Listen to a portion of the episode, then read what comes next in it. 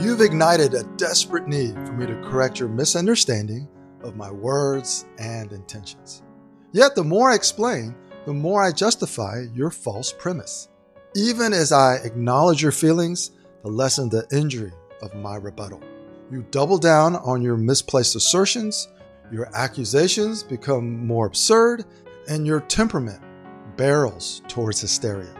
Rationality doesn't lessen the disagreement. Sympathy doesn't calm the growing resentment. And empathy doesn't quench the raging emotional fires. So, what's the best mechanism to de escalate this situation? The answer is silence. In a world where reasoning is circular and preserving face is paramount, the best response is often to remain silent and expressionless. The storm will pass, and then it will be possible to pivot. Follow me for more insights on how Chinese people think and why they behave the way they do.